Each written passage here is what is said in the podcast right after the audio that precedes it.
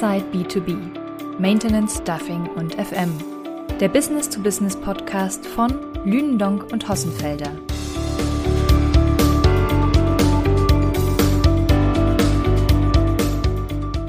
Herzlich willkommen zu Inside B2B, dem Podcast, bei dem wir hinter die Zahlen, Daten und Fakten heute der Zeitarbeit schauen.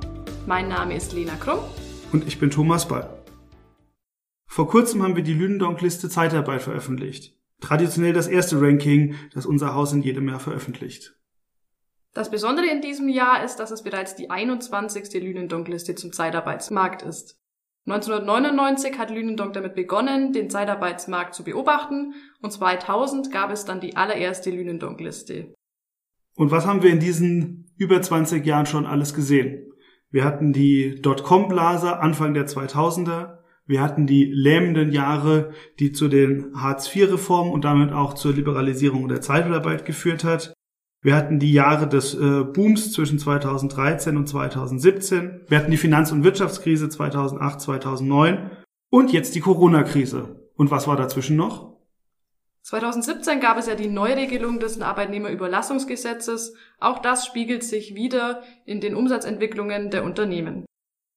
Wir sehen also, in über 20 Jahren hat der Markt Höhen und Tiefen erlebt. 2009 ist der äh, Umsatz der Zeitarbeitsunternehmen, als der Markt frisch liberalisiert und äh, ausgeweitet war, um fast 25 Prozent zurückgegangen. In den nächsten beiden Jahren ist er um über 30 bzw. über 20 Prozent gewachsen, hat also die Umsatzrückgänge relativ stark kompensiert. Jetzt 2020 ist der Umsatz im Corona-Jahr um nur 16 Prozent zurückgegangen. Schwer war es für die Unternehmen trotzdem, auch wenn es nur 16,4 Prozent waren. Aber dieser Umsatzrückgang folgt schon auf ein Jahr, in dem sie 2019 minus 8,2 Prozent Umsatz verloren haben durch die schwache Konjunktur und durch die Auswirkungen des Arbeitnehmerüberlassungsgesetzes.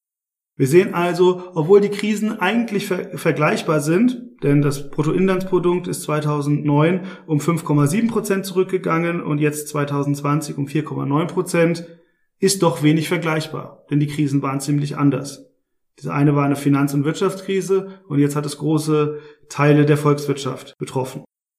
Und wenn wir uns die Jahreszeit 2020 mal anschauen, dann ist das auch nicht ein Rückgang, der gleichförmig über das Jahr ist, sondern wir hatten im zweiten Quartal, also ab März 2020, April, die Zeit, als Corona richtig begonnen hatte, eine Zeit, da haben viele Unternehmen Umsätze zwischen 30 und 40 Prozent gegenüber dem Vorjahr verloren. Woher wissen wir das? Weil nicht alle veröffentlichen ja Quartalszahlen. Wir sprechen natürlich auch viel mit Unternehmen und erfahren hier, wie es ihnen in die Quartale überging. Plus die großen drei, also Randstad, Adeco Manpower, als börsennotierte Unternehmen veröffentlichen Quartalsberichte. Das heißt, wir haben gesehen im ersten Quartal, obwohl eigentlich nahezu das ganze öffentliche Leben stillstand, waren es nur bis zu 40 Prozent Umsatzrückgang. Lena, was ist denn mit den anderen 60 Prozent? Ja, die anderen 60 Prozent sind trotzdem stabil geblieben. Es gab immer noch ganz viele Branchen, die eine große Nachfrage hatten nach flexiblem Personal und da konnten die Zeitarbeitsunternehmen ihr Personal auch stellen. Mir fällt zum Beispiel ein, die Produzenten von Toilettenpapier. Wir alle erinnern uns noch, als die Supermarktregale leer waren und wir alle geschaut haben, dass wir doch ein Vorrat anlegen mussten, damit wir nicht auf dem Trockenen sitzen.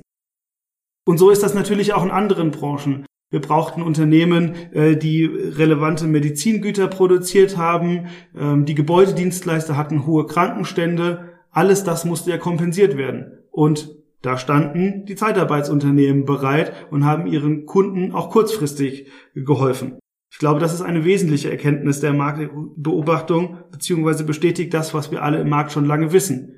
Zeitarbeit bietet Flexibilität und das sieht man in guten Jahren, wenn Lastspitzen abgedeckt werden und das sieht man in der Krise, wenn entweder Bedarf rapide zurückgefahren wird und es eben dann die Zeitarbeit kompensiert oder wenn kurzfristig Personal gebraucht wird, um dringend benötigte Leistungen zu erbringen, damit unser gesamtes öffentliches Leben am Laufen gehalten wird. Und wenn wir uns die Zahlen anschauen, 2020, Lena hat es ja gerade schon angesprochen, 2019, auch da hatten wir schon äh, über acht Prozent Umsatzrückgang der 25 führenden Unternehmen.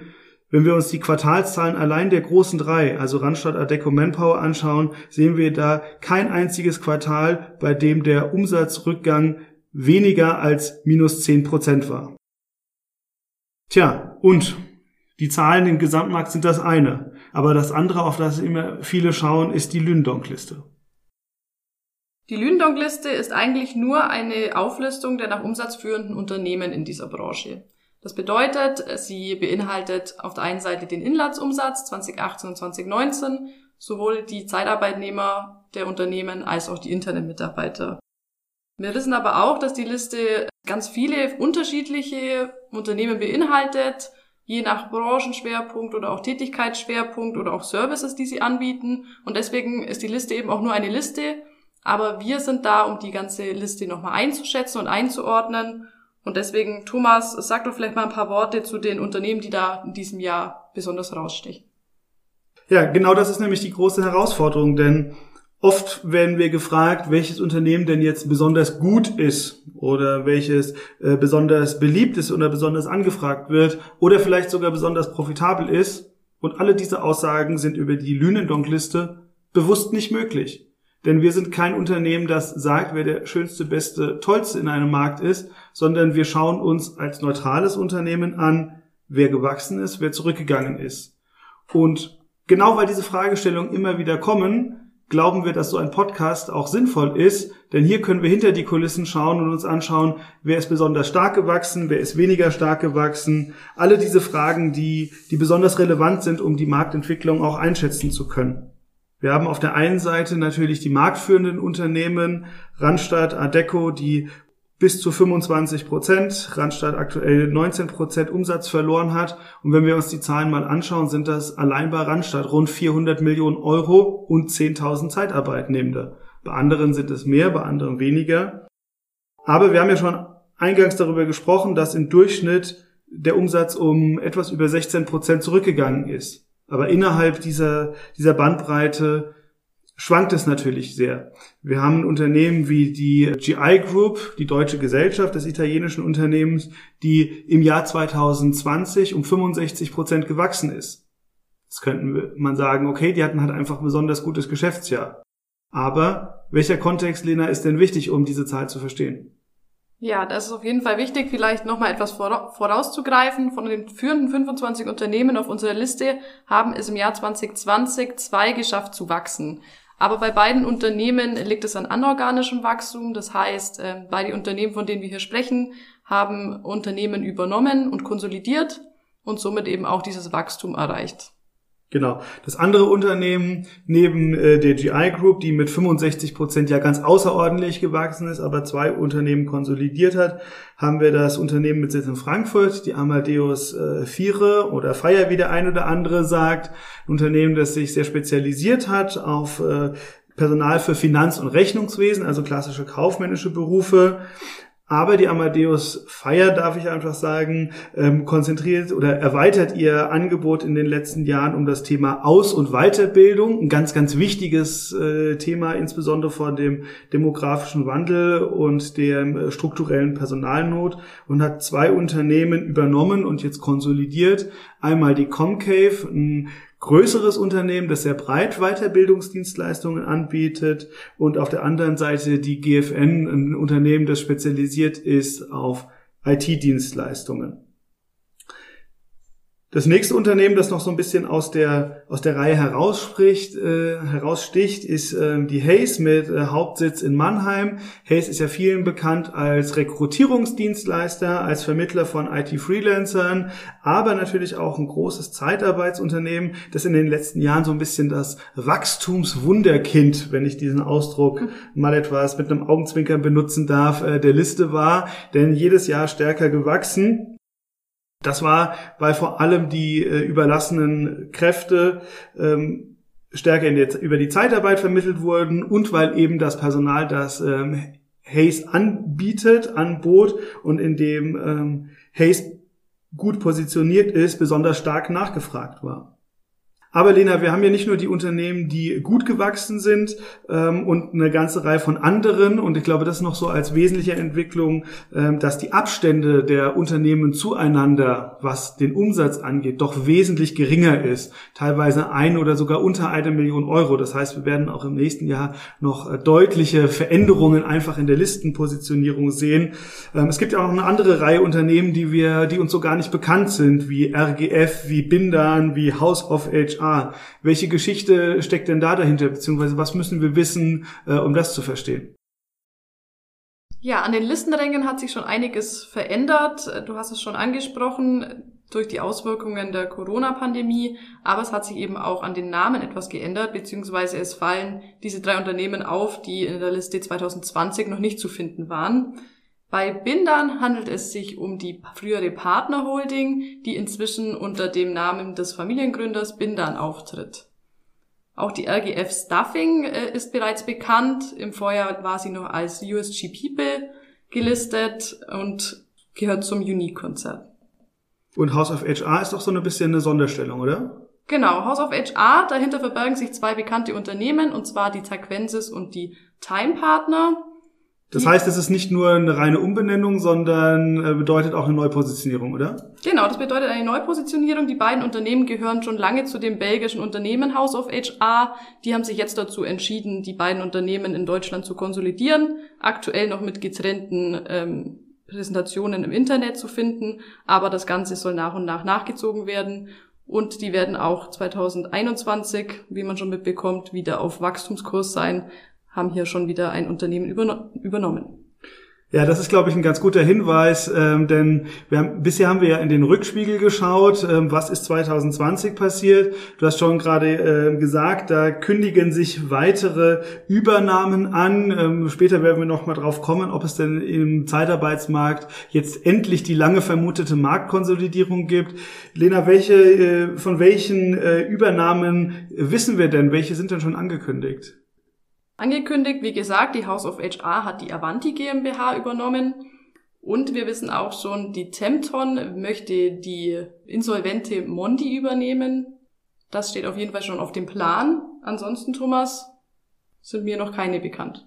Ja, aber ich bin ganz sicher, dass da noch einiges kommen wird, denn es sind die großen Übernehmen, aber wir, wir sehen das ja immer wieder, eine ganze Reihe von mittleren und kleinen Unternehmen äh, wechseln die Gesellschafter, werden umbenannt oder stellen sich neu auf. Da merken wir, der Zeitarbeitsmarkt ist nicht nur dynamisch in normalen Jahren, sondern auch in, äh, in Krisen oder Corona-Jahren. Wobei, wenn wir uns die Umsatzentwicklung anschauen, nicht nur der Zeitarbeitsunternehmen, sondern auch wenn wir mal in die IFO-Zahlen schauen, die ja immer das Geschäftsklima und die Geschäfts Geschäftslage und die Auftragsbestände von ganz verschiedenen Sektoren der Volkswirtschaft äh, anschauen, dann sehen wir, dass da doch äh, bei vielen Unternehmen, äh, von vielen Kundenunternehmen die Stimmung wieder, wieder gut ist.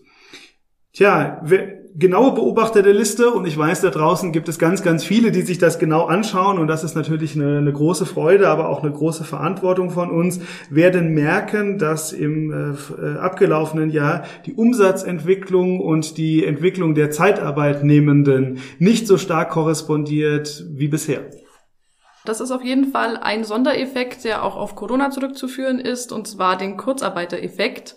Dadurch, dass die Kurzarbeit jetzt in der Corona-Krise auch für Zeitarbeiter geöffnet wurde, ähm, haben natürlich ganz viele Unternehmen auch auf dieses Instrument zurückgegriffen und dementsprechend sind teilweise die Umsätze mehr gesunken als die Zeitarbeitnehmer. Ich habe im letzten Jahr mal so Zahlen gehört, dass teilweise 80 bis 90 Prozent der Zeitarbeitsunternehmen Kurzarbeit beantragt haben und Mitarbeiter in Kurzarbeit. Lena, weißt du schon irgendwas dazu, wie viel Kurzarbeit tatsächlich genutzt wurde? Ja, wir haben in unserer Studie dieses Jahr die Unternehmen auch befragt, inwiefern sie dann ihre internen Mitarbeiter und auch ihre Zeitarbeitnehmer in Kurzarbeit geschickt haben. Und da kann man schon sagen, die internen Mitarbeiter, da war im Schnitt ungefähr jeder Dritte in Kurzarbeit. Ähm, bei den Zeitarbeitnehmern waren es etwas weniger mit knapp 23 Prozent. Ähm, dafür war bei den Zeitarbeitnehmern der durchschnittliche Arbeitsausfall und auch die Dauer der Kurzarbeit etwas länger als bei den internen Mitarbeitern. Ja, ich glaube, an der Fragestellung sieht man schon, dass es eben doch nicht ganz so einfach ist, ähm, nur Unternehmenszahlen zu recherchieren, in eine Liste zu ähm, stellen und ähm, danach zu äh, veröffentlichen. Du hast ja gerade ähm, schon gezeigt, ähm, dass wir da auch eine ganze Reihe tiefer gehen müssen. Ähm, ich kann das aus inzwischen acht Jahren Lünendonk äh, gut berichten. Wir bekommen natürlich jedes Jahr eine ganze Reihe von Anrufen, E-Mails, Fragen, werden von Unternehmen eingeladen, um die Marktentwicklung äh, zu diskutieren diskutieren, ja, was, äh, was machen wir denn eigentlich so? Welche Arbeit ist denn notwendig, bis so eine Lünendonk-Liste überhaupt veröffentlicht werden kann, wie jetzt in diesem Jahr am 18. Mai? Ja, wenn man unsere Liste so anguckt, dann sind das natürlich erstmal ganz viele Zahlen und vielleicht denkt man auch gar nicht, dass da so viel Arbeit dahinter steckt. Aber wie du schon gesagt hast, wir haben da auch eine große Verantwortung dem Markt gegenüber. Unsere Studie und auch die Liste wird ja für unterschiedlichste Themen verwendet. Das bedeutet, ähm, sie ist zum Teil der Referenz, aber auch Benchmarking für die Unternehmen untereinander. Zum Beispiel, wenn wir uns die äh, Jahresabschlüsse im Bundesanzeiger anschauen, ich glaube, bei jedem zweiten Unternehmen steht Lündonk-Liste als Marktkennzahl dahinter, oder? Genau, das freut uns natürlich auch, dass unsere Lündonk-Liste und Studie auch äh, in den Bundesanzeiger mit einfließt. Ist aber auch eine große Verantwortung, wenn jeder das macht. Denn Freude ist die eine Seite, ist aber eine Verantwortung, dass man da auch gute Arbeit liefern muss. Auf jeden Fall. Deswegen ähm, prüfen wir die Fragebögen, die uns zurückgeschickt werden, auch sehr genau. Das bedeutet, die Kennzahlen, die im Endeffekt auch auf der Lündonk-Liste veröffentlicht werden, nehmen wir nicht einfach so hin, sondern wir validieren diese. Ist das denn einfach? Weil eigentlich muss ja jedes Unternehmen im Bundesanzeiger einen Jahresabschluss oder einen Konzernabschluss einreichen. Es wäre schön, wenn es so einfach wäre, wie es klingt. Äh, leider nicht. Es gibt ja börsennotierte Unternehmen, bei denen wirklich, funktioniert das wirklich oft gut, beziehungsweise große internationale Gruppen. Die sind ja auch veröffentlichungspflichtig und da spielt dann Börsenrecht eine Rolle. Genau, da haben wir dann immer Glück, da können wir auf die öffentlich verfügbaren Zahlen zurückgreifen. Aber es gibt natürlich auch äh, kleine GmbHs, die natürlich dann weniger veröffentlichen müssen oder eben auch Gruppen, die manchmal sehr, ja, ich sag mal, komplizierte Strukturen haben. Aber auch hier, ähm, wenn wir die Zahlen nicht nachvollziehen können, nehmen wir den Hörer in die Hand, fordern mal Testate an. Das sind die Unternehmen inzwischen auch schon gewohnt. Das heißt, ähm, wir möchten einfach dem Markt und eben auch den Unternehmen untereinander wirklich validierte Zahlen zur Verfügung stellen und deswegen ist es immer ein ganz, ganz großer Teil unserer Arbeit, auch für Validierung zu sorgen. Ja, und das Schöne ist ja dadurch, dass alle wissen, dass wir ähm, das machen und mit der Lünde-und-Liste arbeiten und es als Marktbarometer ähm, und auch als verlässliches Marktbarometer wahrnehmen. Dazu gibt's ja fast schon so ein bisschen eine Selbstkontrolle des Marktes. Nicht, dass die Unternehmen die Zahlen nach, äh, nachrecherchieren, aber ich bekomme zum Beispiel ganz oft berichtet, dass äh, Unternehmen dann von einem Marktbegleiter angesprochen werden, werden auf die einzelne Umsatzentwicklung. Also da, da merkt man doch schon, dass das äh, sehr genau ähm, angeschaut wird. Aber wie vielleicht manche wissen oder gerade die Unternehmen, die wir eben auch mitbefragen, wir, unsere Befragung startet meistens Anfang Februar und der Untersuchungszeitraum geht dann ungefähr bis April. Jetzt haben wir die Liste dieses Jahr am 18. Mai 2021 veröffentlicht.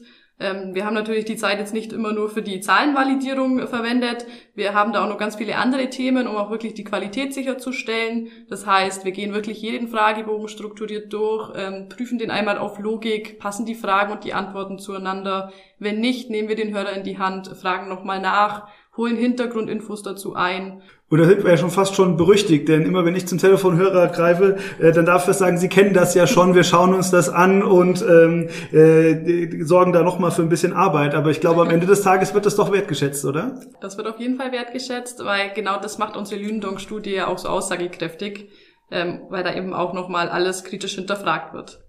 Und dazu kommt noch, du hattest vorhin schon mal kurz zum Beispiel die GI Group ähm, angesprochen, was natürlich durch den, das anorganische Wachstum mit über 60 Prozent auch wirklich ein Ausreißer ist. Auch diese Ausreißer als Unternehmen, die sich anders entwickeln haben als der Markt, also die wirklich hier sozusagen aus der Breite der Veränderung wirklich herausstechen. Das sind sogenannte Ausreißer, die wir eben bei der Berechnung der Marktentwicklung auch mit rausnehmen. Aber verfälschen wir damit nicht äh, die Marktentwicklung und machen das geflügelte Wort, äh, jeder macht nur eine Statistik, äh, wie er sie sich zurecht macht? Ja, das könnte man meinen, das stimmt aber nicht. Das ist einfach sozusagen wichtig für uns als Marktforscher, hier auch den Markt so darzustellen, wie er sich wirklich entwickelt hat. Kannst Und, du dafür mal ein Beispiel nennen? Ja, zum Beispiel, wenn wir, wir haben jetzt bei den Top 25 einen Umsatzrückgang von 16,4 Prozent. Angenommen, wir würden die GI Group oder auch andere Unternehmen, die anorganisch gewachsen sind und hier wirklich ähm, nicht den Markt widerspiegeln, wie er sich tatsächlich verhalten hat. Also sogenannte statistische Ausreißer, die bei einer Fallzahl von 25 einfach ganz weit weg liegen. Genau, diese statistischen Ausreißer, von denen du da sprichst, wenn wir die mit reinnehmen würden, dann hätten wir auf einmal nicht mehr 16,4 Prozent Minus, sondern nur noch 13,1 Prozent. Und da würden dann viel mehr Leute die Augenbrauen hochziehen und sagen, passt das denn überhaupt mit dem zusammen, äh, wie wir den Markt wahrnehmen, oder? Genau. Es ist eben auch unsere Arbeit als Marktforscher, hier wirklich für Konsistenz zu sorgen und dafür zu sorgen, dass die Zahlen ähm, sozusagen den Wert nicht verschwemmen. Ja, jetzt habe ich noch mal eine andere Frage, äh, die mir zumindest oft gestellt wird und die ich deshalb äh, gerne an dich weitergebe. Ähm, jetzt gibt es, wenn wir uns die Gesamtstudie anschauen und ähm, da dürfen wir, glaube ich, ganz stolz sagen, dass wir dieses Jahr 83 Unternehmen äh, mit einbeziehen können, ähm, die uns die Fragebogen ausgefüllt haben. Noch vor ein paar Jahren waren es 46 Unternehmen. Jetzt haben wir so ein kleines Unternehmen, das zwei, drei Millionen Euro Umsatz macht und einen größeren Auftrag kriegt, die dann schnell mal bei 50, 60 Prozent sind. Und dann haben wir Unternehmen wie Rand Randstadt, Adeco Manpower, die deutlich im dreistelligen ähm, Millionen Euro Umsatz sind. Behandeln wir die denn alle gleich oder wie gehen wir denn damit um, um da eine aussagekräftige Marktentwicklung äh, nennen zu können? Ja, das ist auch ein ganz wichtiger Hinweis und an der Stelle, genau, wir haben 83 Unternehmen einbeziehen können in die Studie dieses Jahr. Das freut uns sehr und an alle Zeitarbeitsunternehmen, die dieses Jahr teilgenommen haben und hier zuhören, nochmal herzliches Dankeschön. Auch mittelständische Unternehmen sind inzwischen mit viel dabei, aber genau das müssen wir eben auch in unserem Datensatz berücksichtigen. Das bedeutet, wenn wir über die Marktentwicklung, Marktentwicklung im Allgemeinen sprechen, also nicht über die Top 25, sondern wirklich über alle Unternehmen, dann schauen wir uns die einmal gewichtet, aber auch ungewichtet an. Gewichtet, was bedeutet das? Genau. Gewichtet. Heißt es, dass, dass ich jetzt schwerer bin und deshalb mehr da reinbezogen bin? Nein, natürlich nicht, Thomas. Ähm, bei gewichtet, das bedeutet im Endeffekt, dass ähm, die genannten Kennzahlen und eben diese Werte, über die wir dann sprechen, die gewichtet werden mit dem Inlandsumsatz. Bedeutet im Endeffekt, Unternehmen, die größer sind, wie jetzt zum Beispiel Randstadt, werden dann natürlich ganz anders gewichtet äh, als Unterne die Antworten von Unternehmen, die kleiner sind, weil sie natürlich auch mehr vom Markt abdecken. Das heißt, wir können am Ende des Tages die Umsatzvolumina und die Auftragvolumina besser in die Entwicklung mit reinbeziehen, weil wenn wir die gewichteten Mittelwerte äh, einbeziehen, dann spielt natürlich eine hundertprozentige Umsatzsteigerung von einem Unternehmen, das 200.000 Euro äh, Jahresumsatz macht und dann auf 400.000 Euro beispielsweise den Umsatz gesteigert hätte, was mit einem großen Auftrag und mit einem guten Recruiting Recruiting-Netzwerk durchaus relativ gut machbar ist, spielt dann in diese Gesamtkennzahlen natürlich wesentlich weniger eine Rolle, als wenn jetzt ähm, eine ein welches auch immer Unternehmen, das 300 Millionen Euro Umsatz macht, äh, dann auf 600 Millionen Euro Umsatz steigern könnte. Denn das ist mit bestehenden Strukturen ja, ja kaum machbar. Und ich glaube, das ist äh, ganz wichtig, das nochmal zu wissen, ähm, mit welchen unterschiedlichen äh, Kennzahlen wir da arbeiten und das in Zusammenhang setzen können, um dann zu der tatsächlichen Marktinterpretation kommen, mit der wir auch glücklich sind und der, der wir sagen können, das äh, spiegelt den Markt wieder, nicht wie wir ihn gerne hätten, sondern wie er tatsächlich ist. Und wenn man so etwas nicht macht, dann äh, läuft man genau in diese Falle, äh, dass man äh, eben die inhärenten methodischen äh, Fehler oder Blindheiten von Kennzahlen äh, ungefragt hinter, äh, übernimmt. Ja, vielen Dank für deine Erläuterung. Ich glaube, das war für den einen oder anderen doch nochmal äh, ganz spannend. Und auch ich äh, hinterfrage regelmäßig, was wir denn eigentlich mit Kennzahlen aussagen, ähm, damit wir die, die Marktentwicklung als Chronist und als Analyst, und ich glaube, das ist ja so eine Selbstbeschreibung, mit der wir auch ganz glücklich sind, ähm, äh, unsere Pflicht danach kommen können. Jetzt haben wir aber ganz viel über Zahlen, Daten und Fakten, also über die harten Kennzahlen gesprochen. Aber Kennzahlen sind ja nicht alles. Äh, jetzt ist die erste Frage, die wir unsere äh, Studienteilnehmer bitten auszu, zu beantworten, ähm, wie ihre Stimmung gegenüber dem Markt ist. Ähm, Lena, kannst du uns dazu etwas sagen? Warum stellen wir denn so eine vermeintlich unwissenschaftliche Frage? Was steckt denn da dahinter? Und vielleicht auch, wie haben die Unternehmen es in diesem Jahr beantwortet?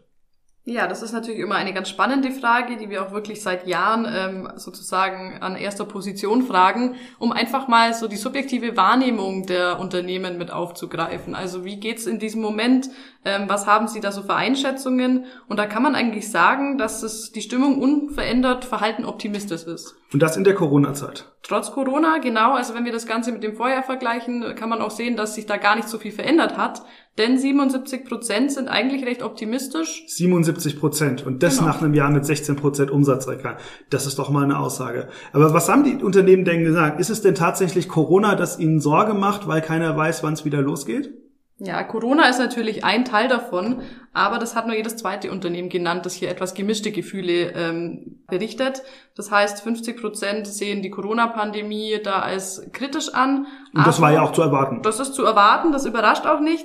Aber von denen, die gemischte Gefühle haben, nennen dann doch knapp 70 Prozent die erwartete Regulierung durch die Bundestagswahl. Also, hier Aha, sind also das heißt, da, da schauen wir wirklich ähm, nach vorne, nicht mehr in den Rückspiegel, sondern, und äh, Jörg, wenn du zuhörst, du, du verzeihst es mir, äh, du, dass ich dieses Wort von dir klaue. Wir schauen also über die, Berü äh, über die Frontscheibe im Auto und vielleicht sogar über die Hügelkuppe hinaus, was, was hinter dem Hügel liegen konnte, oder? Ja, genau. Man kann das eigentlich so sehen. Die Corona-Pandemie, die beschäftigt die Unternehmen zwar jetzt noch und ähm, die wird bestimmt auch noch 2021 sehr prägen. Aber im Endeffekt erwarten die Unternehmen ja wie auch schon damals 2008, 2009 wieder Aufholeffekte 2021 und auch in der Zukunft vorübergehend. Ähm, das heißt im Endeffekt diese Regulatorik, vor der sie da wirklich Angst haben durch die Bundestagswahl, dass die verschärft wird, das ist natürlich ein Thema, das dann nicht nur 2021 und vielleicht 2022 wirkt, sondern eben auch langfristig. Und das ist dann natürlich schon ein ganz anderes, ein ganz anderer Punkt auf der Agenda als die Corona-Pandemie, die jetzt ja, ja. doch schon eine Weile andauert. Liebe Hörer, Sie, Sie merken es, wir spitzen gerne mal zu. Ähm, Angst ist natürlich äh, ein starkes Wort. Auf der anderen Seite ähm, sehen wir schon die sprichwörtlichen Sorgenfalten bei vielen Unternehmen. Äh, die äh, Novelle des Arbeitnehmerüberlassungsgesetzes aus der letzten Legislaturperiode ist da vielen Unter äh, Unternehmen, ähm, glaube ich, noch sehr, sehr präsent, wenn es darum geht, äh, Equal Pay, Höchstüberlassungsdauer, äh, Branchenzuschlagstarife, welche äh, Regulierungen es da gab. Und wenn wir uns mal anschauen, was die Unternehmen ähm, genannt haben äh, an weiteren Themen, äh, ist es insbesondere die bestehende Regulatorik und die weitere Verschärfung. Denn wir haben ja gesehen, dass es in relativ relativ kurzen Abständen Debatten darum gibt, wie man das Regelwerk, unter dem Zeitarbeitsunternehmen agieren dürfen und agieren müssen, sich doch relativ kurzfristig ändert. Und das bedeutet für Unternehmen, die ja Flexibilität gewohnt sind, ähm, dass sie eben nicht lange planen können, weil sich morgen oder übermorgen sprichwörtlich die Rahmenbedingungen ändern. Aber Regulatorik, das äh, haben Zeitarbeitsunternehmen nur in dem Maß in der Hand, in dem sie eine Stimme wie alle anderen Bundesbürger auch haben bei der Bundestagswahl im Herbst. Ähm, welche, äh, welche Themen machen den äh, Zeitarbeitsunternehmen äh, denn darüber hinaus äh, große Sorgen in Anführungsstriche, beziehungsweise was glauben Sie, was Ihr Geschäftsmodell äh, und damit Ihre Unterstützungsleistungen für die deutsche Wirtschaft ähm, nachhaltig äh, behindern könnte? Fast genauso oft genannt wie die Regulatorik wird hier natürlich der Personalmangel und auch der Bewerbermangel. Das sind ja. Themen, die haben uns einfach auch die letzten Jahre immer schon beschäftigt. Äh, das beschäftigt ja nicht nur die Zeitarbeitsbranche, aber die einfach ganz besonders, weil einfach Personal sozusagen ja das Geschäftsmodell ist und deswegen auch knapp jeder Zweite macht sich eben Sorgen um den weiteren Personalmangel. Ja, und Personalmangel heißt ja auch auf der anderen Seite ähm, demografischer Wandel, also eine strukturelle Veränderung, die die nicht heute auf morgen weg ist und die von Corona bestenfalls äh, überlagert ist. Und wir haben ja vorhin schon mal kurz über das Thema Kurzarbeitergeld gesprochen. Im Vergleich zu anderen Ländern steht Deutschland ja was Arbeitslosigkeit und Arbeitslosenquote steht sehr, sehr gut das, weil wir dieses bewährte Instrument haben, das eben das Rutschen in Arbeitslosigkeit äh, für Ausnahmesituationen ähm, verhindert. Was aber auch auf der anderen Seite heißt, da, da wollen wir gar nicht zynisch sein, aber natürlich ist ähm, die Zeitarbeit als Flexibilisierungsinstrument diejenigen, äh, die in Arbeitslosigkeit sind, ähm, ein, ein willkommenes, äh, eine willkommene Branche, um diese Menschen einen, in eine neue Arbeit zu bringen, um sie mit neuen Kunden in ähm, in Berührung zu bringen. Und die Übernahmequoten sind ja auch traditionell sehr, sehr hoch. Das heißt, sie haben ihre, ihre eine weitere wesentliche Funktion, nicht nur für ihre Kunden, sondern gesamtgesellschaftlich Menschen in Arbeit zu bringen, die arbeiten wollen und die gute Qualifikationen haben, die aber vielleicht nicht die richtigen Unternehmen kennen ähm, oder nicht die richtigen Kontakte haben. Ich glaube, das ja. ist ähm, ein ganz wichtiges Thema. Und wir haben es ja auch ähm, gesehen an der einen oder anderen Stelle, das Thema Weiterbildung spielt ja inzwischen äh, für viele Zeitarbeitsunternehmen ähm, eine wichtige Rolle. Ja, auf jeden Fall. Fall ein ganz wichtiges Thema. Ähm, generell Personal, wenn wir nochmal kurz auf die Ergebnisse der Studie gucken, äh, Personal- und Bewerbermangel ist eine Sache, aber explizit nennen die Unternehmen des Weiteren auch noch den Fachkräftemangel und zusätzlich den Mangel an internem Personal. Das heißt, hier fehlt es wirklich oder hier ist wirklich die Sorge an allen Stellen, intern und extern. Ähm, der Personalmangel und der demografische Wandel wirken sich hier wirklich stark aus. Ja. Aber Thomas, ähm, ich sehe hier auf Rang 3 wird erst die Corona-Krise genannt. Wie schätzt du das Ganze ein?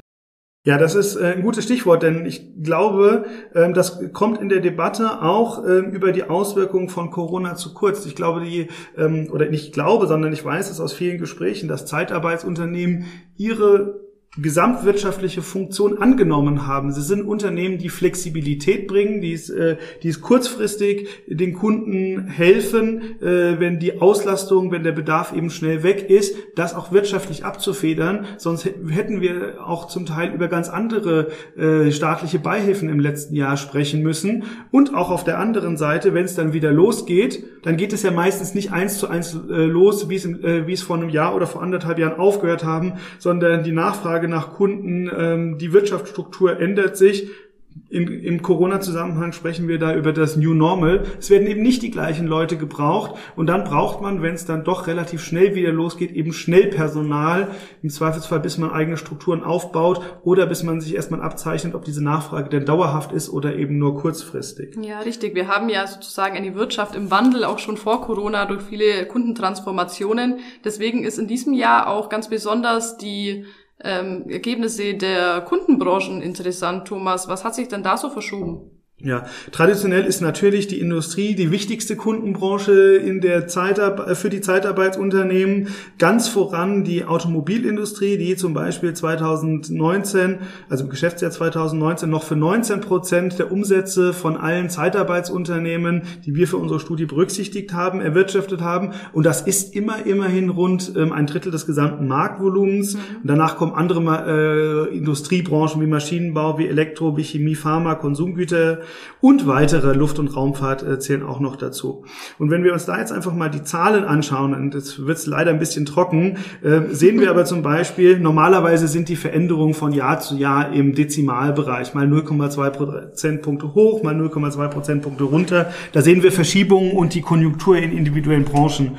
Wir sehen, dass allein die Automobilindustrie an Bedeutung verloren hat und, zwar ganze vier Prozentpunkte. Das ist doch schon ähm, enorm. Auf der anderen Seite ist die ähm, Industrie insgesamt um äh, rund drei Prozentpunkte zurückgegangen. Also auch das eine deutliche Veränderung. Und dem gegenüber steht ein Umsatzzuwachs von zwei Prozentpunkten in der Verkehr und Logistik. Da haben wir doch gar nicht drüber gesprochen, denn das war neben der sprichwörtlichen und symbolhaften äh, Toilettenpapierindustrie äh, natürlich der Onlinehandel, weil viele Menschen dadurch, dass sie allein nicht mehr in Läden gehen durften, aber sie brauchten eben trotzdem Schuhe, sie brauchten trotzdem Kleider oder ich persönlich Ersatzteile für mein Fahrrad und wenn ich zum Fahrradladen nicht gehen darf, weil er geschlossen hat oder weil er sagt, das bisschen Reparatur lohnt sich nicht, dann muss man eben doch mal etwas online bestellen. Und das ist ähm, äh, in ganz großem Stil passiert. Und Logistik ist immer kurzfristig, denn das äh, Unternehmen weiß zwar ungefähr, wie viel äh, nachgefragt wird, aber es gibt eben dann doch mal an der einen oder anderen Stelle, dass man samstags äh, mittags das Fahrrad repariert, die Läden sind zu, man bestellt bei welchem Händler auch immer ähm, ein Ersatzteil und der sieht dann sonntags morgens, okay, über Samstag sind so und so viel reingekommen, ich möchte das gerne sonntags abends vorbereiten, dann brauche ich jetzt eben kurzfristig Personal. Und das bekommt man im Zweifelsfall nicht, wenn man es nicht schon eingestellt hat. Und das ist etwas, wo Zeitarbeit eine wesentliche Rolle spielt. Jetzt schauen wir uns in dieser Auswertung erstmal nur Umsatz ein. Ähm, das kann man natürlich nicht eins zu eins übernehmen, weil natürlich in der Logistik äh, andere Löhne bezahlt werden, das dann auch anders umsatzeffektiv ist als zum Beispiel in der Automobilindustrie. Aber da sehen wir schon, dass es da durchaus deutliche Verschiebungen gibt. Jetzt sind Kunden und Umsatz das eine.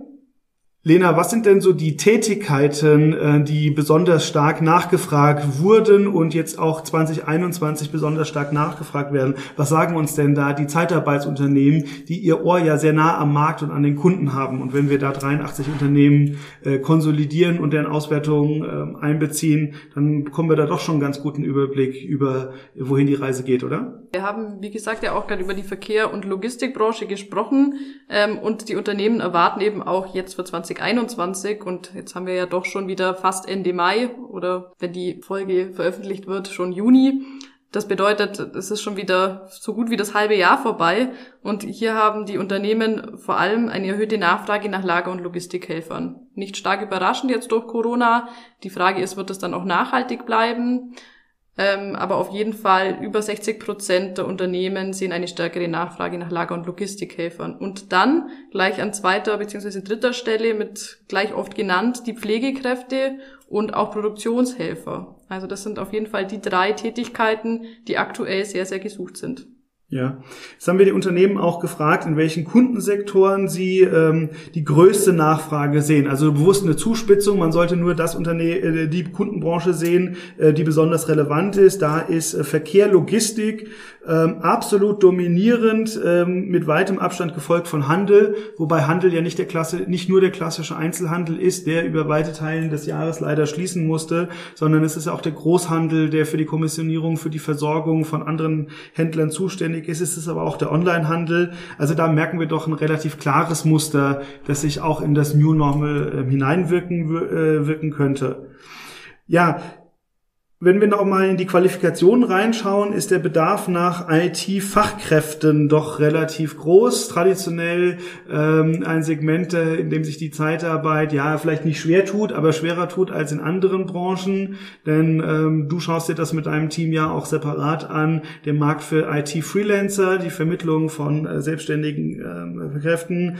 Ähm, da werden wir erst später im Jahr sehen, wie sich da das letzte Jahr ausgewirkt hat. Aber da wissen wir ja traditionell, nicht jeder IT-Freelancer Freelancer möchte gerne in der Arbeitnehmerüberlassung arbeiten. Oder wie sieht's da aus? Ja, ganz richtig. Also bei den IT-Freelancern ist ja die meist nachgefragte Tätigkeit die Softwareentwicklung. Und ähm, wir fragen auch die Agenturen, die Freelancer-Agenturen immer, inwiefern sie denn erwarten, dass ihre Freelancer überhaupt als Arbeitnehmer tätig, also als Arbeitnehmer, als Zeitarbeitnehmer zum Beispiel auch tätig werden wollen. Und da ist dann doch die Bereitschaft eher gering. Also es waren so um die zehn Prozent, ähm, wo ihre die Agenturen geschätzt haben, dass die Freelancer wirklich in Arbeitnehmerüberlassung wechseln würden. Ähm, da hat natürlich die Zeitarbeit dann schon ja, die Probleme. Aber ich habe jetzt schon gesehen, die erwarteten Tätigkeiten für die Zukunft, du hast es gerade angesprochen, IT-Fachkräfte 27 Prozent. Das bedeutet ähm, wahrscheinlich die Unternehmen an sich, die Corporates, verlangen vielleicht auch, dass Zeitarbeitnehmer oder dass IT-Fachkräfte über Zeitarbeit tätig werden statt als Freelancer. Auf jeden Fall, glaube ich, haben sie einen großen Bedarf, auch wenn wir jetzt über ein Jahr Corona und Corona-Auswirkungen äh, haben. Ich kenne da ein Beispiel aus einem äh, bekannten Bereich. Ähm, ich persönlich bin ja viel in Frankfurt und Frankfurt ist ja bekannt als die Stadt der Banken, der großen, der mittelgroßen und auch der kleinen. Und ähm, ich weiß aus guten Quellen, dass da nicht alle äh, Banken darauf vorbereitet waren, mehrere hundert Mitarbeiter von heute auf morgen ins Homeoffice zu schicken das fing mit dem äh, Bestellen von Laptops und IT-Equipment an, aber mit den Endgeräten ist es ja immer nicht getan, sondern die müssen in die eigene IT integriert werden. Da müssen die Sicherheitsprotokolle geschaut werden. Das ist natürlich in Banken und Versicherungen äh, ganz besonders wichtig. Ähm, da müssen die Software ausgerollt werden. Äh, heute ist in Teams und Zoom ähm, und andere ähm, Skype Business und wie sie alle heißen selbstverständlich, aber das muss in großen Organisationen ja auch erstmal implementiert werden, bis auf die ganzen Kernsysteme. Und dann geht es gleich auch an die Schnittstellen zum Kunden, ähm, wenn wir das anschauen, ähm, Remote Business. Und damit kommen wir, glaube ich, schon zum äh, vorletzten Themenblock, denn wir haben die Unternehmen gefragt, ob sie denn angesichts der äh, ja schon mehreren schweren Jahren, insbesondere nach der Reform des Arbeitnehmerüberlassungsgesetzes und der schwachen Konjunktur auch in der Automobilindustrie, und wir dürfen ja alle nicht vergessen, die Automobilindustrie befindet sich in der größten Transformation vielleicht seit der Einführung des Fließbandes mit dem Umstand auf die Elektromobilität, ähm, wie sie denn ihre Geschäftsaufstellung planen. Lena, was sagen uns denn die Unternehmen? Ist alles gut und ähm, wird sich wieder einrenken oder planen die Unternehmen da größere Veränderungen? Mit unserer Blitzumfrage, die wir im Januar 2021 durchgeführt haben, haben uns über 60 Prozent der teilnehmenden Unternehmen hier gespiegelt, dass sie ihre Geschäftsstrategie im Hinblick auf Corona doch anpassen wollen. Lena, erklär doch mal kurz Blitzumfragen, Lünendonk-Studie, hm. was ist denn da der Unterschied? Ja, Oder natürlich. Äh, auf was beziehen wir uns da? Also Lünendonk macht immer mal wieder diese Blitzumfragen. Ähm, Traditionell gibt's die eben auch im Zeitarbeits- und Personaldienstleistungsmarkt. Einmal im Jahr befragen wir die Unternehmen ähm, online. Das bedeutet, ähm, Blitzumfrage eben, weil es wirklich nur drei, vier Fragen sind, die ganz schnell beantwortet werden können. Und unter anderem war da eben in diesem Jahr auch die Frage nach der Geschäftsstrategie in Zeiten von Corona mit und dabei. Die, und die geben uns dann ganz gute Hinweise, ähm, welche Themen wir auch in der, äh, der großen Lündong-Studie, über die wir jetzt sprechen, ähm, vertiefen mit einer anderen methodischen Basis. Und es sind dann auch immer Themen, die wir in den Gesprächen ähm, vermehrt begegnen, die wir mal abfragen wollen und die wir dann auch in unsere Marktanalyse ein, äh, einfließen lassen wollen, weil es uns ja eben nicht nur darum geht, Zahlen, Daten und Fakten zu präsentieren, sondern sie auch in Kontext zu setzen und einzuordnen. Ja, äh, vielen Dank dafür die Erläuterung. Aber jetzt hast du schon gesagt, da gibt es ähm, doch eine deutliche Mehrheit, die ähm, ihre Geschäftsstrategie hinterfragt. Ähm, was sind denn so die Hauptmotivationen und Ziele? Was wollen die Unternehmen denn machen? Ja, also ganz vorn mit dabei ist auf jeden Fall das Thema Digitalisierung. Digitalisierung einmal intern, das heißt die internen Verwaltungsprozesse, aber wird uns auf jeden Fall auch gespiegelt die externen Schnittstellen. Das bedeutet im Vertrieb zu Kunden, aber eben auch im Recruiting zu den Kandidaten soll viel digitalisiert werden und das wird auch speziell genannt, die Prozesseffizienz soll dadurch erhöht werden. Das heißt, etwas, was in diesem Corona-Jahr ganz besonders wichtig war, ähm, um Kontakte zu reduzieren und damit einen wichtigen Beitrag zum Infektionsschutz zu leisten, oder? Ja. Kannst du da zwei, drei Beispiele nennen? Auf jeden Fall. Also es gibt ähm, viele Unternehmen, es sind auch teilweise eher im Bereich der Startups noch, also ganz junge Unternehmen, die sich da wirklich auch Lösungen einfallen haben lassen, um dem Kunden eine End-to-End-Lösung anbieten zu können. Wir haben es auch gerade mal angesprochen, Logistik, kurzfristige Reaktion funktioniert natürlich besonders gut, wenn man da nicht erst das Telefon in die Hand heben muss, um äh, 50 Menschen anzurufen, oder? Genau, und da ist es natürlich ganz super, wenn ich ähm, spontan am Abend sehe, ich habe am nächsten Tag ein hohes Auftragsvolumen, äh, ich brauche Personal Personal ist natürlich schön, jemanden an der Seite zu haben, äh, einen Dienstleister an der Seite zu haben, der da auch kurzfristig passendes Personal stellen kann. Und für die Unternehmen bedeutet es, entweder kann ich liefern oder ich kriege eben den Umsatz nicht. Und das heißt, wenn ich da gut aufgestellt bin, ähm, dann erfülle ich äh, den Kundenbedarf und gleichzeitig äh, bin ich vielleicht auch krisenresistenter. Ja, ganz genau. Ja, Digitalisierung, ganz wichtiges Thema. Wir haben es gesehen und wenn wir uns das anschauen, ähm, zwar viele Unternehmen sagen, dass sie schon etwas getan haben, aber wenn wir fragen, was sie noch machen wollen, merken wir, äh, dass die Branche da noch eine ganz schöne äh, Reihe zu gehen hat. Gott sei Dank gibt es eine ganze Reihe an äh, Softwareunternehmen, große, kleine Start-ups, äh, die da den 4000 Zeitarbeitsunternehmen helfen. Und ich glaube, da sind wir uns einig, äh, das wird ein wichtiges Thema sein, gerade vor den Erfahrungen Corona, äh, die das da ja auch als als ähm, als Entwicklungsbeschleuniger geführt hat. Genau, ein Thema, das man ja wirklich sehr, sehr oft liest jetzt in Zeiten von Corona. Corona ist äh, Digitalisierungsbeschleuniger, aber in Bezug auf die Personaldienstleistung, Thomas, ich glaube, da stimmst du auch zu, trifft es auf jeden Fall zu. Laut unserer Studie planen da wirklich viele jetzt mit Investitionen, sehen einfach auch ja den Gewinn und die Prozess, Prozesseffizienz darin. Ähm, eins ist klar, Zeitarbeit bleibt auch oder auch Personaldienstleistung bleibt in Zukunft immerhin ein People-Business, aber eben durch diese digitalen Tools die helfen einfach sozusagen Freiraum zu schaffen, um wirklich den persönlichen Kontakt aufrechterhalten zu können, mehr Zeit für sozusagen das Menschliche zu haben und teilweise sowas wie Matching auch automatisieren zu können. Genau, um die Menschen, äh, um die Mitarbeiter frei zu machen, um das, was Mitab Menschen eben am besten machen können, den Kunden zu verstehen und die Bewerber zu verstehen, da die Beratungskompetenz reinbringen, weil ich glaube, wir haben eins gelernt, diejenigen, ähm, die alles von Ende bis Ende digitalisieren wollen und den menschlichen Faktor komplett rausnehmen. Diese Strategie hat sich in vielen, äh, vielen Fällen überhaupt nicht bewährt, weil ich glaube, dann gibt es die Existenzberechtigung gar nicht mehr, äh, um mit einem Zeitarbeitsunternehmen zusammenzuarbeiten. Das wäre für die Wirtschaft an sich ja nicht schlecht, aber ich glaube, wir alle kennen viele Beispiele, wo dann die Qualität eben rapide sinkt, weil vielleicht ein Mitarbeiter die ein oder andere formelle Qualifikation ähm, erfüllt, aber dann nicht zum Unternehmen passt. Und wenn, wir, wenn ich da in unsere Studie im letzten Jahr zu, äh, zurückblicke, äh, da haben wir uns ja mal angeschaut, welche Unternehmen besonders stark gewachsen sind und welche besonders profitabel sind. Und ich glaube, so ein paar wesentliche Erkenntnisse waren, dass diejenigen, die besonders profitabel und besonders stark gewachsen sind, überdurchschnittlich lange Kundenbeziehungen hatten und, und jetzt wird's spannend, einen deutlich höheren Anteil an Vertriebs- und Recruiting-Mitarbeiter hatten als der Durchschnitt der Unternehmen. Heißt am Ende des Tages, sie haben nicht an den internen Strukturen gespart, sondern haben da investiert, weil sie wissen, wenn ich da eine Qualität gebe, dann binde ich meine Kunden, weil dann kann ich mich, ähm, kann ich mir ein Alleinstellungsmerkmal erarbeiten. Aber, um jetzt den Bogen zur Digitalisierung zurückzuspannen, ähm, wenn ich dann ähm, frühzeitig investiere in die Tools, schaffe ich eben doch meine Strukturen schlank zu halten und aber die Menschen einzusetzen. Ich glaube, das ist eine ganz wichtige Erkenntnis und äh, in, auf der Gefahr, dass wir diese Binse jetzt wiederholen.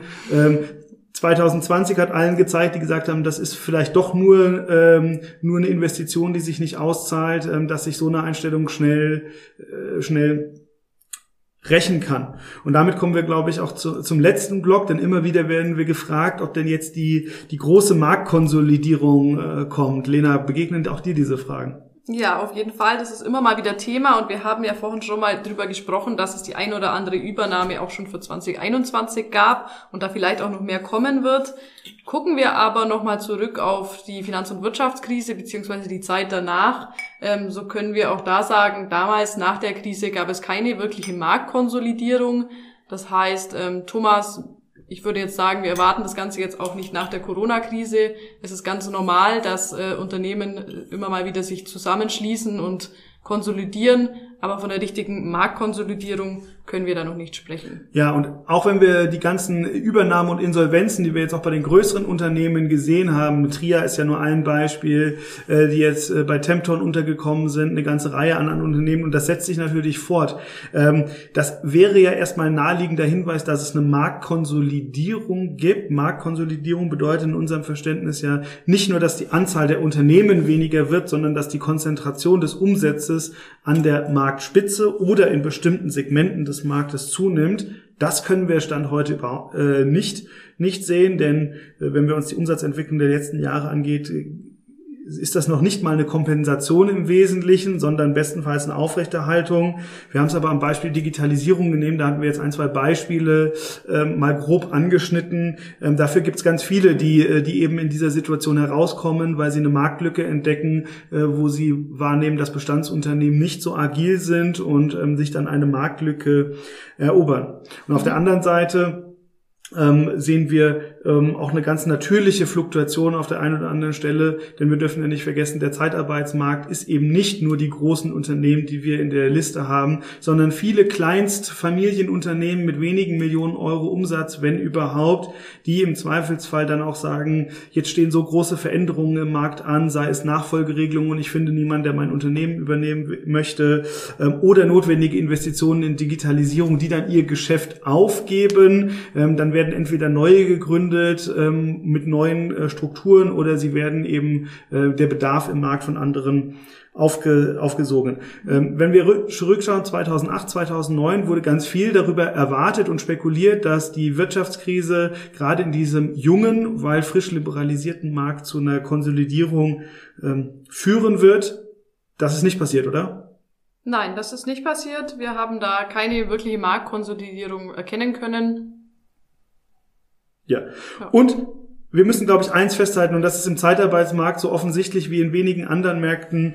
Ähm, es gibt eine Existenzberechtigung für alle Unternehmensgrößen und für alle Geschäftsmodelle, sonst wäre dieser Markt nicht so, äh, nicht so breit aufgestellt mit so unterschiedlichsten Geschäftsmodellen, mit Spezialisten für bestimmte Industriesegmente, mit Unternehmen, die gute Verbindungen äh, zu bestimmten ähm, Menschengruppen haben und die dann gut rekrutieren können, die eine äh, Marktpositionierung haben, ähm, die dann teilweise als Vermittler agieren oder als äh, Managed Service Provider, äh, die Recruiting anbieten, die Weiterbildungsdienstleistungen anbilden. Also da ist der Markt ähm, wirklich breit aufgestellt und wir sehen Stand heute wenige Hinweise, dass sich das ändern wird. Jetzt haben wir eine ganze Reihe über den Markt gesprochen, aber ähm, das wird wenige überraschen, die, äh, die uns und äh, unsere Arbeit verfolgen. Das war natürlich nur ein kleiner Einblick über das, wie wir den Markt sortieren, wie wir ihn durchkämmen und wie wir versuchen, ihn ähm, zu strukturieren. Lena, diejenigen, die sagen, ähm, das war ein netter Teaser, ich möchte mich in Tiefe damit beschäftigen, weil ich vielleicht gerade mitten in dem Prozess bin, äh, meine Unternehmensstrategie neu aufzustellen oder ich schreibe eine Diplomarbeit und möchte möchte äh, wissen, wie sich der Markt entwickelt. Oder ich brauche die neuen Lünendonk-Zahlen in einem bestimmten Segment für meinen Geschäftsbericht. Wann dürfen die ähm, mit unserer Studie rechnen und was erwartet sie in diesem Jahr? Ja, also die Studie, die erscheint voraussichtlich noch im Juni 2021 und da erwartet sie ziemlich viel. Wir haben wieder ganz, ganz spannende Ergebnisse mit drin und Thomas hat es vorhin auch schon mal kurz angesprochen. Im letzten Jahr haben wir damit angefangen, das Studiensample aufzuteilen und äh, Auswertungsgruppen zu bilden. Das bedeutet, in unserer Studie geht es einerseits natürlich um alle Unternehmen, die damit teilnehmen, andererseits um die großen Unternehmen auf der Lündong-Liste und auch die Top 10. Und wir haben es leichter gemacht, die Unternehmen rauszufinden, anonymisiert als Gruppe natürlich, die marktüberdurchschnittlich performt haben. Denn das ist eine Frage, die uns ganz oft gestellt wird. Was machen denn eigentlich Unternehmen anders, die besonders erfolgreich sind? Auf jeden Fall. Und das hat sich im letzten Jahr auch schon bewährt. Da waren ganz spannende Erkenntnisse mit dabei. Wir sind gespannt, ähm, wie das Ganze sich dann dieses Jahr mit Corona mit auswirkt, welche Unternehmen da wirklich ähm, gut performt haben. Und die Studie erscheint im Juni 2021. Die Liste ist schon veröffentlicht. Die ist auch kostenfrei verfügbar. Zur Studie, die kann man jetzt schon vorbestellen auf unserer Webseite. Jawohl, und das ist quasi unser Einblick in den Zeitarbeitsmarkt und wie wir die, äh, die, die ersten Überblick für spannend und für relevant halten. Wir melden uns wieder mit anderen Folgen. Wenn euch und Ihnen das nicht gereicht hat, dann äh, geht auf lünedonk.de, schreibt uns eine Nachricht, ruft uns an, ladet uns ein. Wir freuen uns auf den Austausch über die Diskussion, wie es im Markt weitergehen kann. Lena und ich, wir werden uns wieder melden, nicht nur zum Thema Zeitarbeit, sondern auch zu dem äh, mindestens genauso spannenden Märkten Facility Management und Industriedienstleistung, der zeitarbeitsnäher ist, als viele andere das merken. Eine Hausmitteilung sei uns noch erlaubt. Das ist unsere erste Folge. Wenn ihr die Folge spannend findet, dann sagt es weiter euren Freunden, Bekannten, euren Netzwerken. Schickt ihnen den Link und vielleicht finden die es auch spannend. Dann tut ihr dem einen oder anderen noch einen Gefallen. Und wir sagen Tschüss, auf Wiedersehen, bye bye aus Mindelheim im Allgäu. Tschüss.